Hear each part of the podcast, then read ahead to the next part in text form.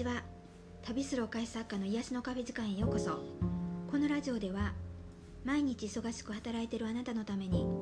私が日々やっているポジティブ思考になる方法や大好きなフランスのこと夢をテーマにした内容を日本とドキドキフランスから配信していきたいと思います。皆さんお元気でしょうか、えー、今日のポッドキャストのテーマは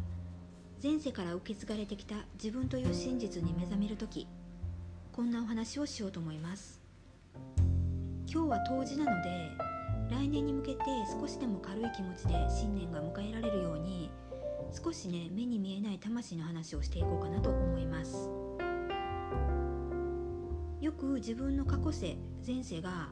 何だったのかっていうのを興味がある方もいるかもしれないんですけども私が自分自身の前世を最初に知ったのは自分がフリーランスになってから1年目だったんですね。これまでにも数人の方からご縁がありまして、まあ、自分の過去に過去のことについて知ることが多かったんですけども今の人生の中で生きづらさを感じてたり何度も何度も同じことでうまくいかないとか自分の頭では分かってるのにまた同じ失敗繰り返してるとか、まあ、そういう一つの原因として過去世の生き方考え方に引っ張られてることがあるっていうことが分かったんですね。でこれは私が実体験したから今話すことができてるんですけど体験してない人は信じられないかもしれないのでね。あの興味がある方だけこのまま聞いてもらえたらなと思います。今まで5人の方に見てもらったことがあるんですけどまあ、見てもらったというか私の場合はあのカウンセリングの時に前世が出てきたっていう方が正しいんですね。でこの前世って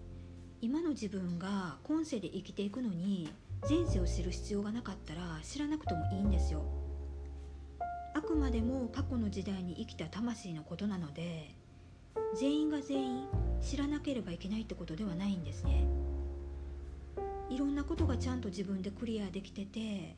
しっかりと今を生きていれば多分知る機会が来ない人の方が多いんじゃないかなとも思います。これもよくカウンセラーの方が言ってたんですけど興味本位で前世を教えてくださいっていう人が来た時に、まあ、その人に必要なければ後ろの方が止めるらしいんですよね。教えてくれないらしいんですよ。で私の場合はきっと知らなければいけなかったんだろうなだろうなとは思うんですけども過去の魂で生きてきた自分の方が多分今現在よりも大変であの苦しい時代を生きてきてるんですよね。で私は自分のこの過去のたくさんのこの過去世の生き方を知ってから過去の自分も含めて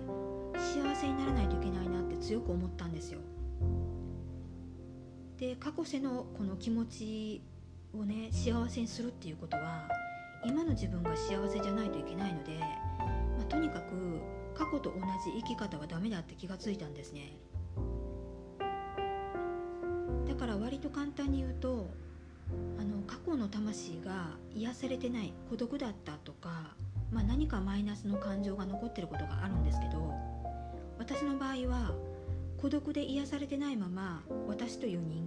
変わってきてるのでこの過去の感情をそのままそのまま自分に受け継いできてるからあの何かの表紙にものすごい孤独に襲われたりしてたんですよ。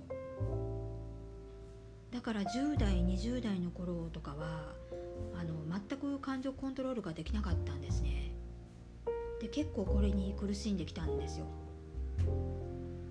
で私はこの自分の過去世の生き方を知ることで過去の自分を慰めてあげたいと思いましたしあの癒してあげたいと思ったんですねで私がよくこのラジオでも自分の心に問いかけるとか声かけてあげてくださいとかあの話しかけてあげてくださいとか言ってると思うんですけど、まあ、これは自分の中にいる過去世も聞いてる可能性があるからなんですよ。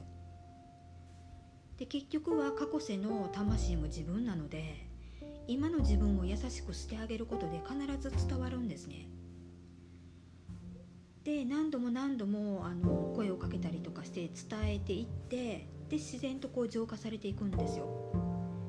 で浄化されて自分の体から抜ける時が来るんですけど抜けた時があの本当に自分が変わる瞬間なんですね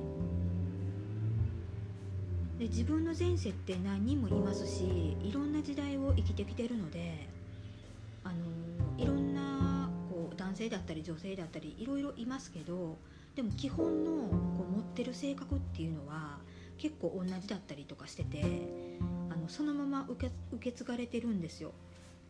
でもし今の自分が人の人からのアドバイスを素直に行動しないとかすごく頑固な面があるとかそういった性格の場合前世もあの似たような性格のことが多いんですよから少々のことでは言うこと聞いてくれないしすんなりいかないことが多いと思うんですね。逆に自分がものすごく聞き分けのいい人だったらあなたの声にも素直に耳を傾けてくれるはずなんですね。記憶はなくなってもこの魂はそのまま受け継いで生まれ変わるのであのそのためにも今をどういうふうにどんな気持ちでこう生きていくのかっていうのはの次の来世のためにめちゃくちゃ大切になってきます。次回は、えー、過去世の感情が浄化していくとどうなっていくのかっていうようなお話をもう少しあの詳しくしていこうかなと思います。年内までに配信できたらあのこの話はしようかなと思ってますのでよかったらまた皆さん聞いてくださると嬉しいです。それでは次回のポッドキャストでお会いしましょう。今日もありがとうございました。